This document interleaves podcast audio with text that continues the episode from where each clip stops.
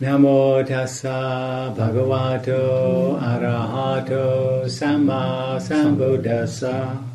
Namo tassa bhagavato arahato samma sambuddhassa. Namo tassa bhagavato arahato samma sambuddhassa.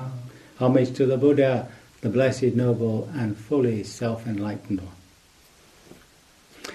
Uh, so, um, uh, the question of feeling, and really just looking at how the Buddha uh, dissects the human being in a slightly different way that, that we would in the West, anyway. Um, if you consider something like Freud, uh, there was the body, of course, but then you have this ego, which is your conscious self and underneath that, you've got this sort of id, this uh, animal drives and stuff like that. And then on top of that, you've got the superego, which is all the no-nos from society and your your daddy figure and all that, and God saying you shouldn't do this, shouldn't do that. And the ego's job is to sort of uh, negotiate some sort of path through the middle of that to find happiness.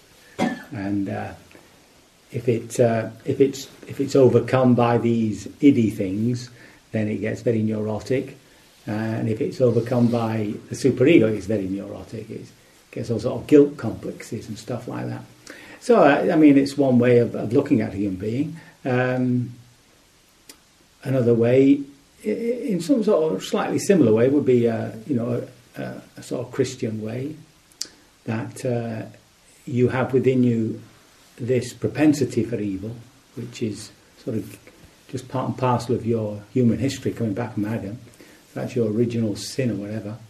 And, uh, and you've got this conscious consciousness which has a conscience, and you're guided by uh, the teachings of Christ and others. And your effort is to become pure, become holy, and enter heaven. So you've got these various, you know, ways of seeing a human being. Uh, Freud never thought there would be an end to suffering as such, he just thought there would be a, a decent accommodation. Later on, he did get more, I think he got more um, deeper when he talked about these true fundamental drives of Thanatos and Eros, uh, the drive to uh, for annihilation, the um, and the drive for love, which is the drive for life, which is very close to the Buddha's idea about desire.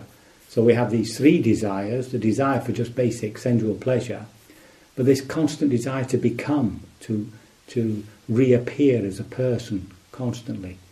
Um, uh, and that extends itself into beliefs of eternalism, that, you know, I live forever. And the other side is this constant, is this more subtle drive for annihilation, which manifests as, you know, um, oh, as simple as sitting in a chair, a bit fed up and going to sleep. Just get rid of yourself for a while. and the worst, of course, is suicide. So that um, these two desires are also in, in the Buddhist teachings. But he has, uh, uh, if you bring to mind that his focus is on how to liberate, how to become liberated from suffering, that, that's his focus. Right? So all his teaching is about how to become liberated from suffering. And uh, when we use the word dukkha, when we're translating the word dukkha as suffering, that really only brings out the heavy side. It's uh, dukkha mean, means all the dissatisfactions, all the little irritations, going right up to you know severe despair, all that sort of stuff. So it's the whole gamut of human misery, right, from the little things that niggle us right to the end of, of horror. And uh, remember that that is caused by a wrong relationship to the world. So the actual uh, cause of suffering is dukkha dukkha, so which means it's the suffering of, of, of, of the suffering of life. So in other words, as soon as you're born as a human being, you're given physical pain. You, you don't overcome that. Pain stays with you. And you'll always be with people who, who um, want to make your life a misery. so you'll never it's not as though we're working with the world as it presents itself to us as for instance, this body. So, uh, you know, my body gives me backache, and that's the end of it. That's not the suffering that the Buddha's talking about. He's talking about how I relate to my backache. And if I can find an equanimity with it, an ability to just receive it with a certain kindness, uh, not to get angry about it, etc., etc., then in a sense I've found a nibbanic relationship with this pain.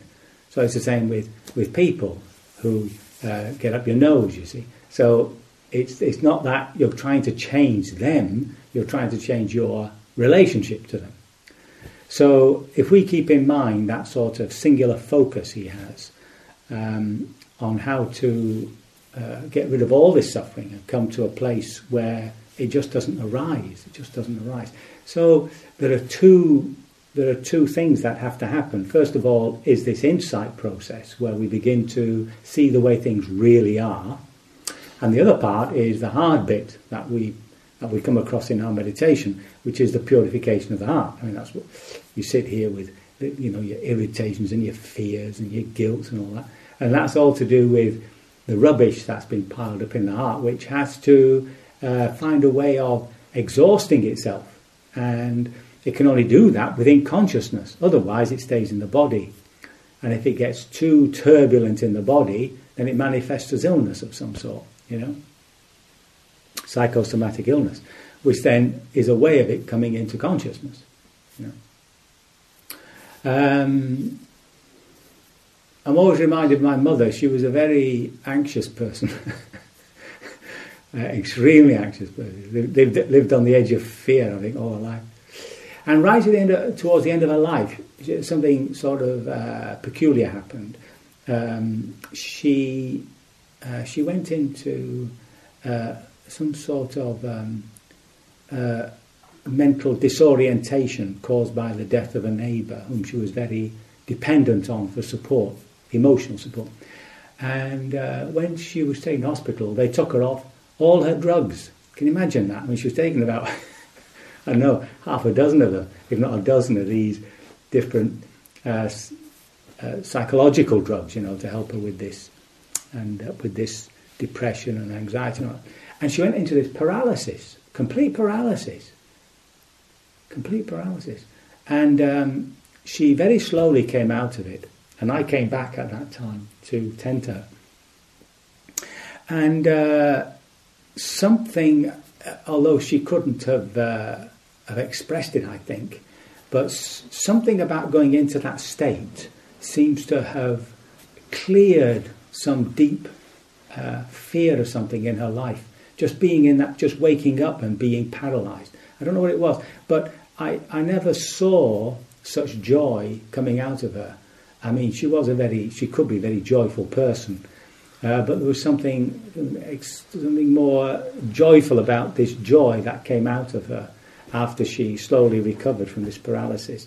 And it seemed to be more deep seated in a, in a sort of deeper level of equanimity. So I've always, I've always now looked upon anything which comes out of me as an illness with great, with great joy, because this is, this is surely means things are going to get better. so uh, the, um, that's all part of this uh, the psychology, part of the, the, turbulence in our psychology and our psyche, which has to be uh, cured. And of course, we have to make the effort not to pile it back on again, you know. So that's why this mindfulness in daily life is part and parcel of the process of our liberation. But when it comes to the insight, so that's basically this whole teaching about the three characteristics of existence: impermanence, not self, and uh, and how we create uh, misery for ourselves. Uh, but then he gives us these two vantage points to explore the human being. And one of them is this cross section, which is known as the five khandhas, the five heaps, uh, the aggregates, uh, aggregates sometimes they call them. And the other one is uh, the human being in motion, the dependent origination. Okay, so he gives a cross section. Now, in that cross section, what he's trying to isolate is where the problem is. So at base, there's just the body, rupa. And he uh, defines the body uh, both as something that we act through, So, uh, in the in the discourse on how to establish mindfulness, he's asking us to be very much aware of our actions, opening doors, etc., etc. And uh, then there comes uh, these various sections. One is contemplation of death and stuff like that, the breath. But the bit that we're interested in is the four great elements. The four great elements, if you remember, are fire, anything to do with temperature, uh, water, cohesiveness, elasticity, that, that, that sort of feeling. Um, earth element, which is more like pressure, weight, um, that feeling of things being substantial, and uh, movement, air, movement. And what's, what that tells us, or what, what, what it's telling us, is that how the mind actually experiences the body, how the mind actually experiences the body at a feeling touch level. See, so in a sense, you've got to say, you've got to ask yourself, well, okay, uh, there is this body. How do I experience the body? How I experience the body? See, and it'll always, you can always reduce it down to these, some sort of combination of these qualities. Now, in order to make that clear, you also have to ask, well, what is it I, of this body I don't experience? I mean, for instance, do you experience yourself as your toenail?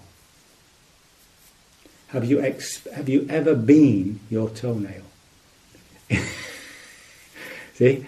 So we're, we possess toenails and we can feel them, they're hard and all that sort of thing, and we cut them off when we, and there's no grief. We don't have any grief getting rid of things, right? And we get our hair cut, or I used to, and there's no grief whatsoever in getting rid of parts of our body that we don't want. But have we ever been a hair? Have you ever actually been a? So there's this business of possessing or experiencing something as an object and actually being it. When it comes to your body, what have you been? What have you actually been in the sense of a complete loss of identity in that? Can I suggest? it is actually only a feeling.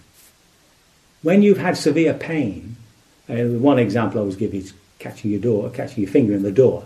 Just for that one moment, you are that pain. You're not the finger, are you? You're the pain. See? Or when you've been really uh, uh, uh, physically joyful, an orgasm, for instance. Dare I say that? So, you know, in that one moment when you deliver yourself into your, it's the, it's the feeling, isn't it? It's the physical feeling. Or if you put something very lovely and tasty on your mouth and on your tongue and you get lost in it, just for that one, mm, you know, kiddies love to do that, you know. They just become ice cream, don't they? But they not become ice cream, they become a feeling that's arising from the tongue. They've not become the tongue. There's more to the tongue than the feeling you're getting from it. Huh? I mean, there's the ligaments for a start. You don't feel the ligaments unless you tug at them. So, what we actually, if we, if we look at what we experience in the body, you come down to sensation. That's your sensation. And this, this is what the Buddha is pointing to when he says that the rupa, uh, the body, as we, as we experience it, uh, can always be reduced to these four elements. They become more subtle. Uh, for instance, sight uh, would be considered more the fire element, the photons and all that. Be put down to, to some sort of fire element, light, you see. Um, even smell, it seems, happens at a subatomic level.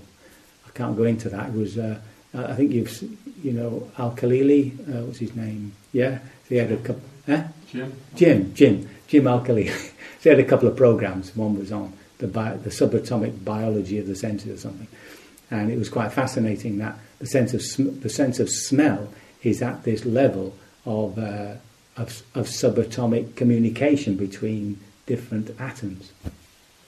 That's by the by. So, uh, but that's not what we experience, is it? We don't experience subatomic. What we experience is a pleasant, a pleasant smell or otherwise. you see? So, so there's something, there's some disconnect. You see, there's some disconnect between the mind and how it contacts the body and the body itself. There's something, and, and that to me uh, is always a um, telling me anyway that the body isn't the mind.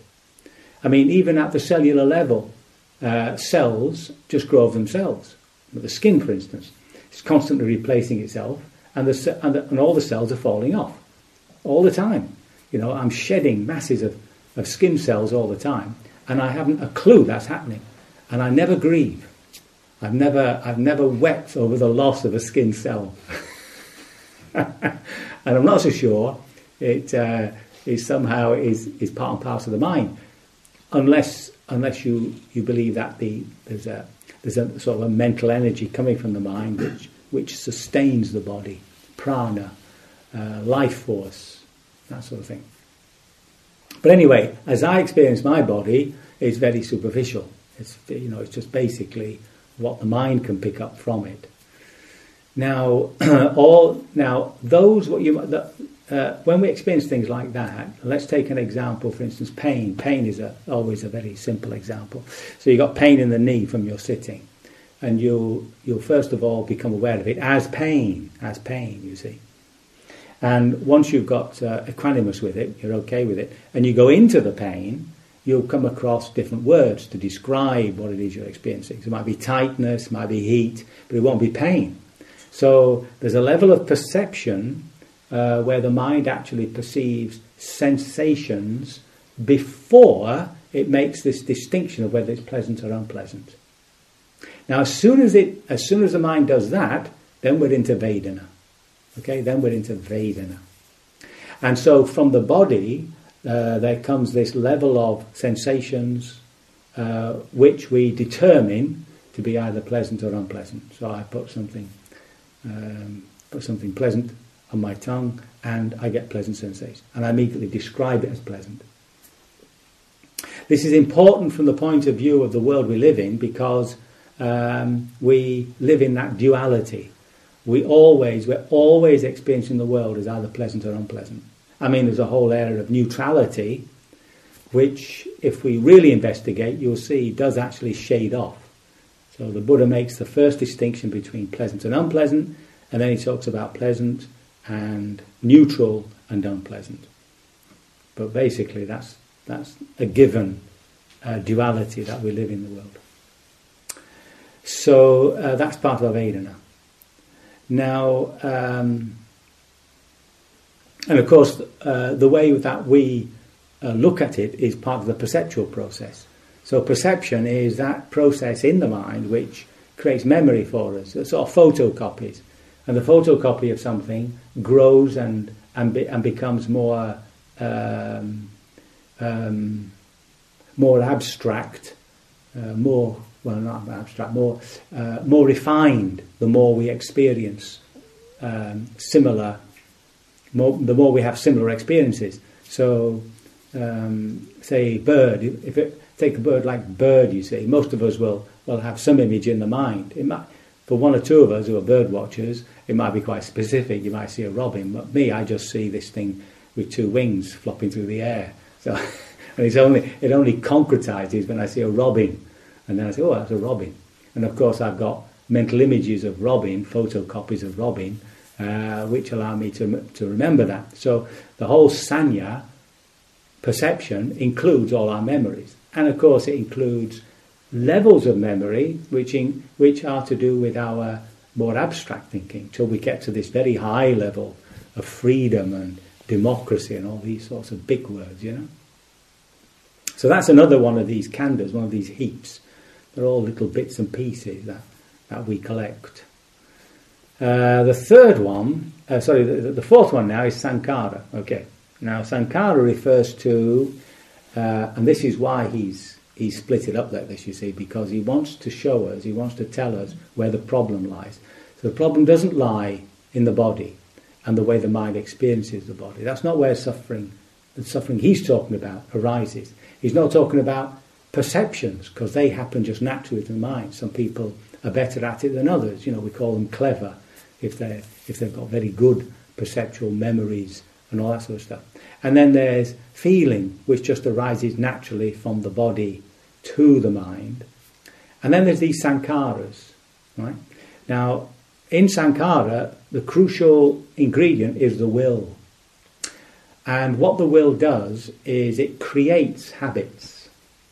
And the habits are a combination of all your memories, your sanya, and your feelings, but of course, it has in it these habits um, which are um, uh, conditioned because of past action and when they arise are conditioning in the future. So today, for instance, um, you might have felt a little hungry. I don't know when I when I fast, I don't for some reason I don't feel hungry. It's just me. Does anybody feel actually hungry? Holy, it's funny. Can, the body, my body, doesn't react to not eating for a day or two. So anyway, um, you feel uh, hunger. So that's coming from the body, but then there's a habit which attaches itself to it, which is, of course, to go and forage for food. So you open the cupboard and, and get out the biscuits. So there's your habit, and, and the habit will point you to something which you've always found assuages your sense of hunger. So it might be a little nibble that the body's saying, that the mind is saying, oh, that, that'd be nice to have. So therefore, you seek out uh, the biscuits, you see, and eat some biscuits, and that's the end of it. So uh, when that when that habit comes up, it comes up with the force of habit, with the force of that of that will that's behind it, and there's a moment there where it hangs in consciousness. And normally speaking, we're not aware enough to see it's hanging there, and we immediately fall into it with an act of will, which is, I'll get the biscuit. So that's, that, that's how the habits can sort of drag us along. But with our extra special mindfulness, uh, you can see it hang in the air for long enough for you to reflect upon it and say, now, do I really need a biscuit, you see? And that way you, uh, you refuse to join in that energy that's coming up, you see? You know, biscuits. and, and as you're allowing that energy to come up and you're not actually reinforcing it, it eventually exhausts itself. And in that way, the sankhara is, that habit is being undermined very slowly, you see. So the first time might be difficult to resist the biscuit, but the second time is just that little bit easier. But it takes that level of mindfulness. Now, when the sankharas come up, of course, uh, they come up as what we would call an emotion. It always has a heart, a heart thing to it. So uh, something might be, uh, oh, I don't know, I don't, um, I'm, I'm a f- fear. So fear would be a sankhara. So I'm, I'm afraid of walking in the rain in case I catch a cold. See, so so every time it rains, you get this fear of walking in the rain in case you catch a cold, and so you never go out. It stops you going out. And then to break that fear, you have to get, get your clothes on and walk out in the rain and prove that you don't catch a cold. So uh, this this uh, the all these emotions that we talk about fear, uh, happiness, excitement, uh, love, joy, the whole gamut of what we would call our emotional life belongs to this section of Sankhara, and they are they are being created by us through our acts of will, and they can be uncreated by simply not joining in anymore, and then they atrophy, they just die away. Now, when these emotions, when these mental states enter into the body, we get feelings. So you can feel your love you can feel the fear. And at that point, in the effect on the body, they become Vedana. They become just sensations in the body, which we would refer to them more as feelings, feelings in the body. So if our, if our emotional states were just simply mental, they'd be much more refined.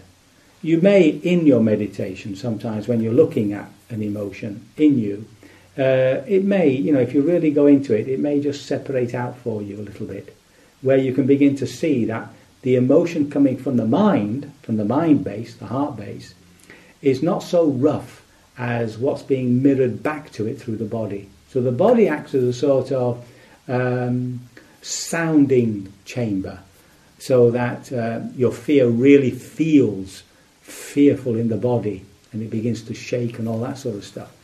And, and your love fills your body with pleasant feelings, happiness, pleasant feelings. And so it affects all your autonomic system, your heartbeat, and, and, and everything else.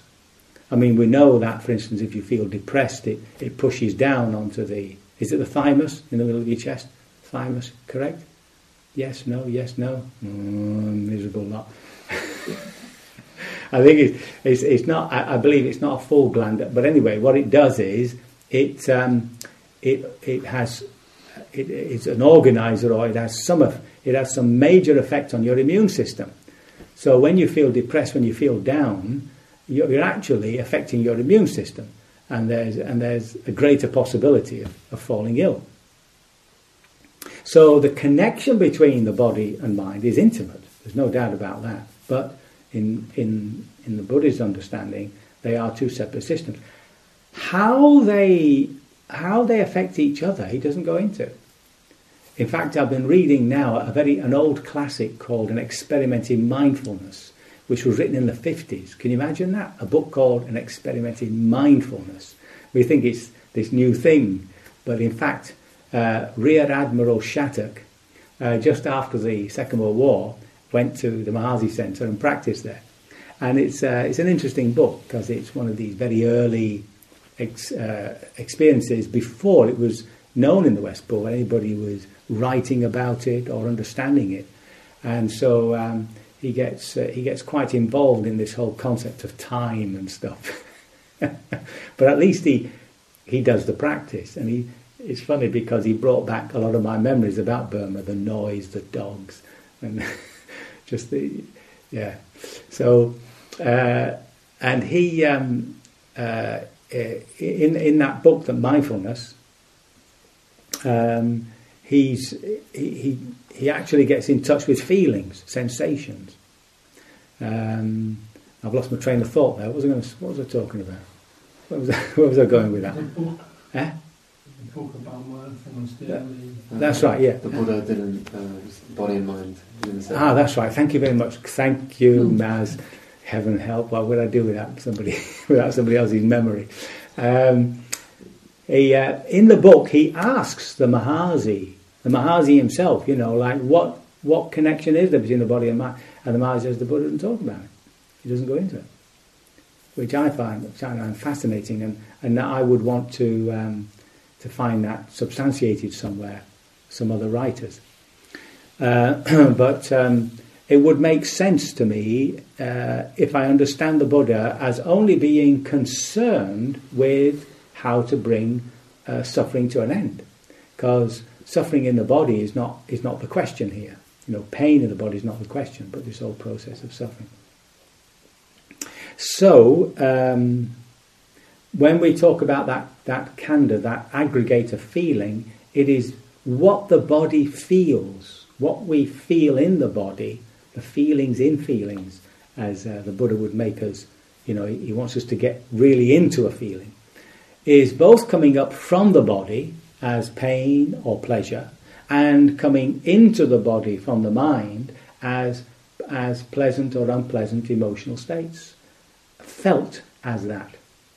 And then, of course, it's the higher faculties of the mind that tell us it's fear or something else, but it has an immediate effect on, on this, on, on the mind as it, as it touches the body. And that's, that's the Vedana. So there you have your first four aggregates. And it, remember, it's a cross section. At any one given time, they're all active. There's the body. There are some feelings in the body, even now. It might just be the feeling of your hands on, on, on your lap or whatever. There is some uh, form of perception going on. At this point, you're obviously uh, heavily uh, concentrated on what I'm saying, you see. Uh, and then there's these sankharas, which is your emotional state at this at this point. Uh, no doubt, keen interest and joy. And uh, and then of course there's the final one, which is consciousness. Now this um, this really is quite a um, something which I think is quite confusing in Buddhism, and I can only give you my understanding because other people will try will will express it will will have different ideas. But to me, consciousness is only a screen. It's a a screen upon which whatever is happening now appears, and it's a multi-dimensional screen, much like a monitor, except you know at a, slightly more subtle level, you might say. So on this screen, which is multi-dimensional, you not only get what your eyes are giving you and your ears and your sense bases, but what the mind is offering you. Your feelings, your emotions, your thought patterns are all there right on this screen. Why do I call it a screen? Because when you're in the state of the observer, the feeler, the one who knows, what is it you're looking at? What is it you're feeling? And where is it? See? So the only the only word I've got which expresses that which holds something long enough for it to be known is a screen, consciousness. And that's how I define consciousness. Now the word consciousness has a 101 def, 1001 definition depending on which academic or or, or, or, or scholar, Buddhist scholar or, or whatever wants to wants to describe it as. But that for me is what the khandha of consciousness is and it knows. So consciousness is the one that is what's holding your thoughts.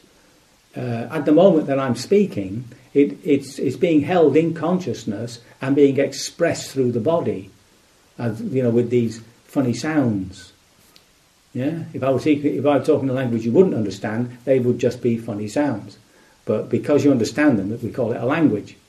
So this, uh, this screen, you see, is what we're looking at when we're in a state of, the, of being the observer within ourselves. So when you're, when you're sitting there, uh, in, and of course, your deep, profound state of samadhi, and you can feel a bit of pain coming up on your knee, where's that appearing? You're aware of it.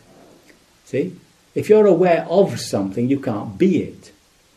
In the same way that I was talking about trapping your finger in a door. When you trap your finger in a door, just for that one singular moment, you and the pain are one. There's not, there's not somebody saying, oh, my, my finger's hurting. That is just pain. See? That's what I mean by, that's identity. That's what we mean by identity. If you're not identifying in that sense, you're possessing it. It's become an object. So as soon as I jump out of that identity of the excruciating pain, I can the, the pain now is in my finger and I'm aware of it somewhere in my head. It's become an object. See? So that's your, that's your distinction between an identity and a possession. So um, this screen is what everything is appearing on. Okay? And within that screen, there is also the mirroring back to that which knows. So there's something that's pulled itself out of that screen. See? There's something that has objectified itself. It doesn't happen to everybody. For some people, when they experience that for the first time in meditation, it becomes a real shock. Because although they have in their lives talked about, I've got this terrible pain in my back or I've got a headache, they've never actually been in that internal position of objectifying it as an object so distinctly. And for some, it comes as quite a shock, you know.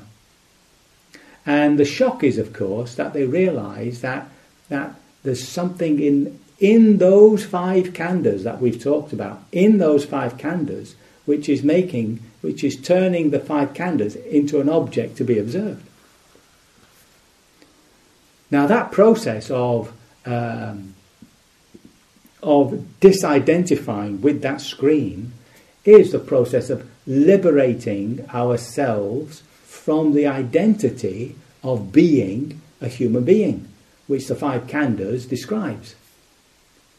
So every time you're in a, in a position of the observer, you're actually saying to yourself, I'm not that. Right? And that process of, uh, of um, of abstracting ourselves, uprooting ourselves from that identity is the liberation. So that when we're in a state of the observer and there is pain in the knee and we're absolutely uh, equanimous with it, and we're observing it as an object, you're in a nibbanic state because there's no desire there. That is a nibbanic state. So when you're in that state, and it's very clear to you, and especially especially when everything else is quite calm and peaceful, after that experience, you see, uh, even within a sitting, but uh, but even more so at the end of a sitting, just ask yourself, what was that knower made of? What what what did, what constitutes the knower? See. Now the uh, and finally, just to sort of end off, the actual feeling of a knower. Uh, sorry, the knower. If when when you are the knower, um, recognize that there's some sort of concept there. There's some sort of subtle concept of being the knower. But there's also, if you if you go if you if you as it were get closer to it, there's also a feeling content, and that's your sense of presence, your sense of being here. Right? Now, because you're aware of that, you can't be it either. But somehow the screen, that mirroring screen, is mirroring back to the knower its own presence. See? And it's by uh, only in moments where you know everything's very calm and peaceful, which is of course the vast majority of your meditation. When you're calm peaceful, and just just draw your attention to that feeling of presence, not to the concept, because then you start getting a sort of silly mirror image, but just the feeling of being present.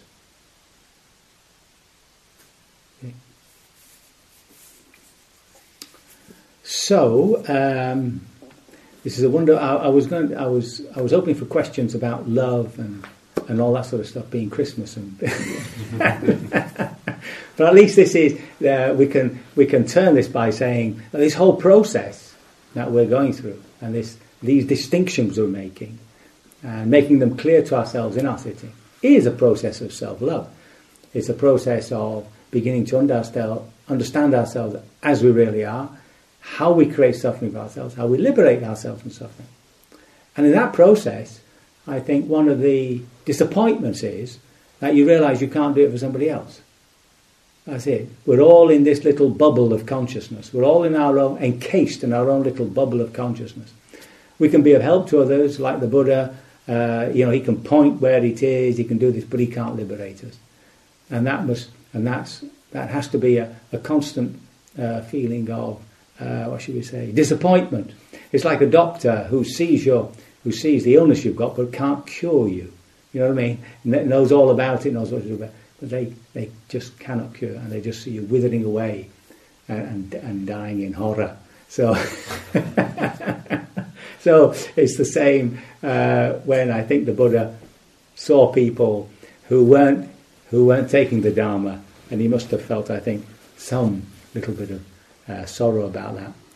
But um, as long as we as long as we know that that our power to liberate is only within ourselves, uh, and to accept that limitation, then of course we don't start trying to manipulate others, force them, try to convert them, all that sort of stuff. And of course, what always impresses other people is not you trying to convert them, but you as you are. And people are attracted to people who are, who you know, who obviously manifest some sort of, uh, you know, personal or spiritual development, whatever it might be. At its most crass, of course, it's pop stars well, I, I wouldn't want to speak too badly about pop stars. so it's who you're attracted to, which uh, sometimes mirrors back to you where you are, you know, in your practice. So um, I hope that uh, clarifies that specific question about Vedana that came up uh, during the meeting we had. So Vedana is the Buddha's um, uh, pointing to what we experience in the body, what we would normally call sensations, feelings, sensations, feelings. And it can either come up from the body itself as pain or pleasure, or down into the body from the mind as a felt emotional state, a felt mental state. Yeah. I can only hope my words have been of some assistance. May you, by your uh, severe investigation of the human condition, liberate yourself from all suffering sooner rather than later, in fact, before New Year. Thank you for listening. To learn how you can support the teachers and Dharma Seed, please visit dharmaseed.org slash donate.